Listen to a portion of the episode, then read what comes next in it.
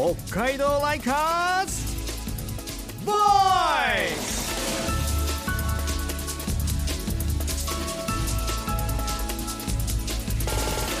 こんばんは田村みなみです。北海道ライカーズボイス。この番組は北海道を愛する人々で作る地域活性化ウェブサイト北海道ライカーズが送るラジオプログラム。北海道を愛するライカーズのボイスを発信します。私と一緒にライカーズとトークするのは？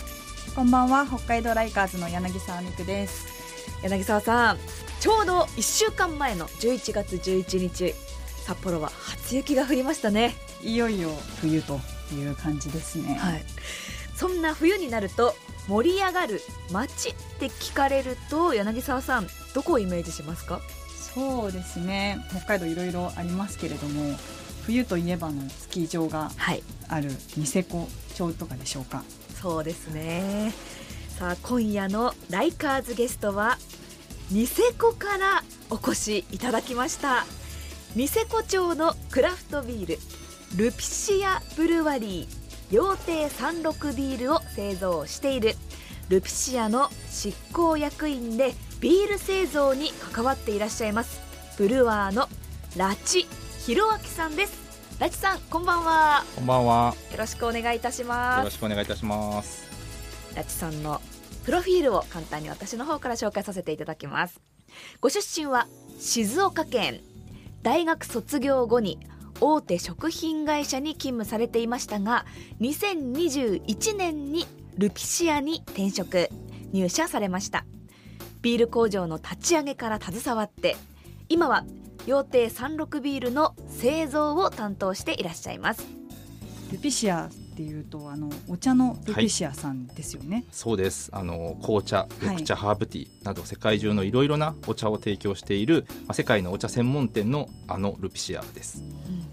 今回はあのビールというところで、そのルピシアがなぜクラフトビール地ビールをニセコで作られているのかっていうところからちょっとぜひ教えていただきたいなと思います。はい。あのルピシアはですね、あのまあもちろんお茶の専門店であのお茶をこうえ取り扱っているんですけれども、まあお茶から始まってですね、まあ食の分野、まあ特にお菓子であるとかお惣菜であるとかですね、まあそういったところに今あの取り扱い商品をこう広げていっている最中なんですね。でそんな中であの2021年にこう本社をあの東京から北海道のニセコ町に移転をしましてそのニセコ町で地元の方たちとのこう距離を縮めるために始めたのがこのクラフトビール地ビール事業になります。あ地元の方たちと距離を縮めるためにっていうのが最初のきっかけだったんですね。そうなんです。へえあのやはりこう地ビールですね。あのヨーロッパで例えばドイツであるとか、はい。あのそういったところではあの各町々に、あの地ビールというのがすごくこうあってですね、はい。その醸造所のあのビールをその地元の人たちがこう飲んであの和気あいあいとしているというまあ文化があるんですけれども、まあ、そこをこう少しなんていうんでしょうねあの目指すというか、はい。そういったところで、まあ我々もこのニセコの地にこう、えー、と移転をしてですね、そのニセコの地であの根付くためにですねそのニセコの地ビールというのをあの目指してややっていますね。なるほど旅行大好きなんですけどやっぱり行くとその地のうんうん地ビールとか、はいやっぱり飲みたくなりますね。わかります。私もです。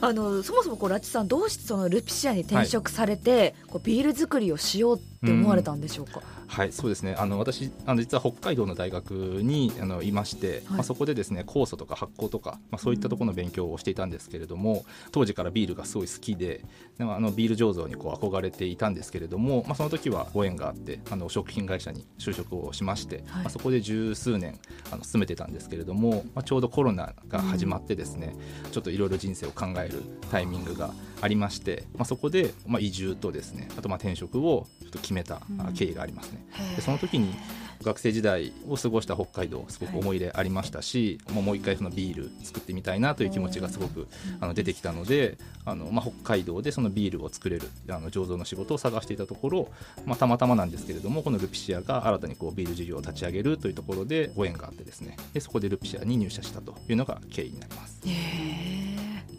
実際にこうルピシアに入られて、はい。ニセコに移住されたかなと思うんですけども、はい。あのお仕事だったりとか、はい。生活面でうんうんいかがですか、そうですね、あのまあ、もともとやっぱ夢というか、やりたかったあのビール作りを仕事にできているので、うん。まあ本当にそのビール作るお仕事自体は、まあ、楽しいですね、楽しくてしょうがないという感じです。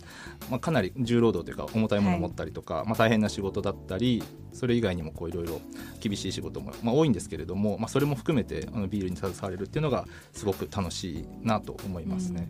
でちょうど去年の夏に、まあ、私が考えたレシピで、まあ、ビール新しく発売されたんですけれども、はい。まあ、それをあの実際にこう皆さん飲んでもらった時に飲んでもらってで美味しいって言ってもらえた時にはすごい最高の気分でしたね。はい。実際にこう形になるっていうのがすごいですよそうですね。やっぱこうビールすごくこうリアクションがあるというか、自分でもちろん作ってるのもあの実感できますしそれをまあ目の前でこう例えば飲んでもらってうん。反応があるっていうのはすごいやっぱりこうやりがいうん。あありますね。楽しいですね。すごいね。自分がもともとビールがまあ好きで というところから始まって自分で作ってってすごいですよね。う。んなんかそうですね。ちょっとうんそうですね、幸せだなという部分もありますよね本当にあのすごく気になることが一つあって、はいはい。ビールとか作られてる方って、完成させるまでにいろいろと飲まれると思うんですけど、はいはい。味がわからなくなってくるってことはないんですか？味わからなくなることはないですね。ねないですけど、はい。い、ろんなビールを飲む、まあ、仕事にした後にですね、はい。なってからビール飲むときにちょっとこう前みたいにこうただ楽しく飲むっていうよりかは、はい。ちょちょっとこうあの匂いを嗅いだりとか。あのそういう見方をしちゃうのはありますね。外でちょっとあのお友達と飲んだりした時も、ベイベイって香りからそうそうですね。作られてるなそうですね。らではの乾杯でうわーじゃなくて、はい。ちょっとうん。もちろんの飲んだらわかんないですけどね、はい。はい。でもそうですへーすごいなご家族皆さんで移住されたんですか、そうですね。家族4人であの、はい。妻と子供2人いるんですけれどもあの家族4人であのニセコ町にこう移住をしましてでもともとはあの関東の方にいたんですけれども、こっちのニセコ町に来てあのすごく自然の多い町なので、うん。あの子供たちがすごくのびのびとあの駆け回っているっていうのはすごくあの満足してますね。あの家族みんなが満足してます。あのまあねラチさんもビールが好きだっていう話もおっしゃってましたけれどもはい、ちょっと私もすごくビールが好きでしてそれは気が合いますね。ビールが好きでしても今日の放送もね、はい。お会いできるのをすごく楽しみにしたんですけれども、はい、まあ、レピシアというとその以前この白い恋人とはい、コラボしたはい。料亭三六ビールも飲んだことがありまして、がとうございます。こちらもすごく好きな味あというかファンになって、はい、はい、で、まあ私も好きになったので家族にプレゼントで買いに行ってとか嬉っていう。形だったので、これでね今日いろんなお話が聞けて楽しみだったんですけれども、はい。まあ、そもそもこの料亭三六ビールっていうのはどんなこう特徴があるうんビールなんでしょうか、そうですね。あの羊蹄山麓ビールというのはあの羊蹄山のこう伏流水をあの仕込みの水に使ってます、あと新鮮無ろ過ということで我々の作ってるビールっていうのは酵母をそのままあのビールの中にこう最終製品に入入れてます。あのろ過をせずにあの酵母入りのままで、えー重点ビールとしてこう提供してるんですね。はい。でそれなので少し賞味期限短いんですけれども、まあ、その分あの早く飲んでいただく代わりにすごくその分こう風味というか味わいが、うん。あの酵母の味わいも含めて楽しんでいただけるというそういう作りにしています。でまず伏流水の方ですね。水ってビール作りにすごく大事なんですけれどもこの我々が作っているあの本当に羊蹄山のふ麓というかもう本当に羊蹄山が見える場所で作ってるんですけどこの羊蹄山の伏流水がすごくあのビール作りにも適しているというのをこういろいろ調べてみると分かったので、あのすごくそれをこう売りにしてやってるんですけども、まあ、この水を使ってビールを作りますと、まあ、泡持ちが良くなってですね泡がいつまでもこう消えない、へーあの細かい泡で泡持ちがいいとね。で泡持ちがいいとビールって空気に触れないので、はい。い、つまでもこうちょっと新鮮なままでグラスの中ではい。も楽しんでいただけるっていうのが一つあるのと、うん。あとその酵母もろ過せずに無ろ過でお出ししているのであの酵母って、まあ、味はないんですけども口当たりにすごく効効くんですよね。あのまろやかな口当たりになるので、まあ、そこも含めてあの予定三六ビールっていうのがあの特徴になってるかなと思います。ここまでいろいろお話を伺うと本当に飲みたくなっちゃいますね。本当ですね、はい、それはもうぜひ飲んでください。はい、じゃあ飲んじゃいますか？いいんですか？はい、あの今日お持ちしたんでぜひ飲んでください。はい。じゃあちょっとさっきはいお話にあった白い恋人のコラボのビールがはい、あ気になっているんですが。わかりました。そちらもお持ちしているので、じゃあぜひ飲んでいただきたいと思います。ありがとうございます、はい。あり、がとうございどうますぞ飲んでください。それではでは乾杯。はいこれこれ。うん。美味しい。いやこのねパッケージもすごく可愛いんですけれども紺色で白い恋人さんとねコラボした羊蹄36ビールですけれども、うんまあ、香りも最初ね、あの香ってくるのもちょっとフルーティーな感じでねはい。そうですね。あの結構ベースとしているビールはあの割とフルーティーなあうん。のホップを使ったりしてるんですけれどもあの実際に白い恋人のお菓子で使われているホワイトチョコレートを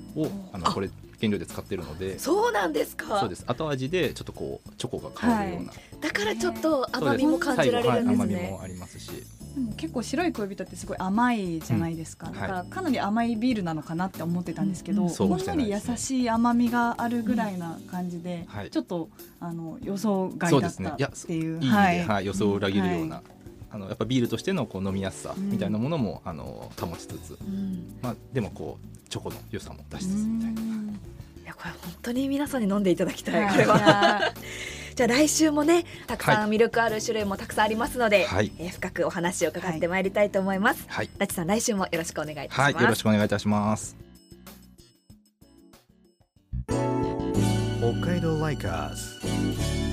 Voice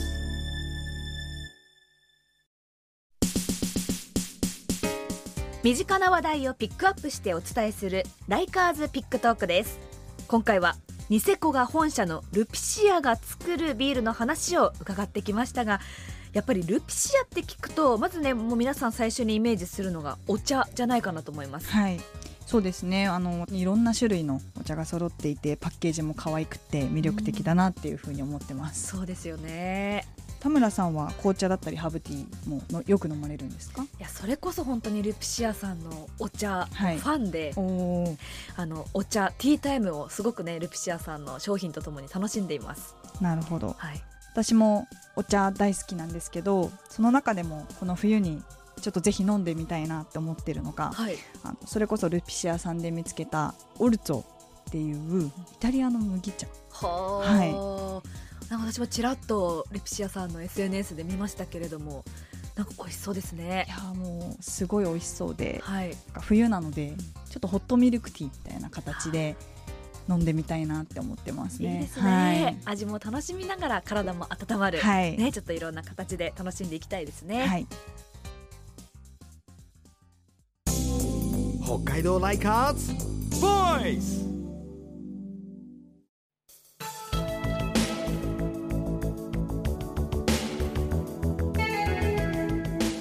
海道ライカーズボイス。今夜はルピシアブルワリー羊蹄36ビールのラチヒロアキさんにお越しいただきました。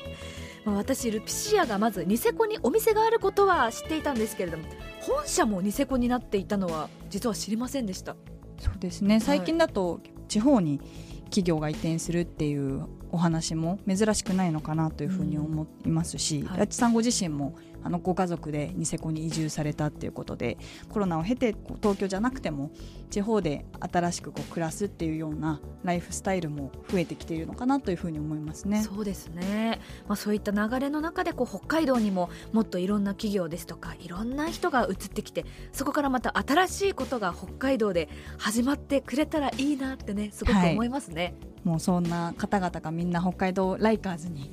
なってあの北海道を盛り上げていけたらなと思ってます。はい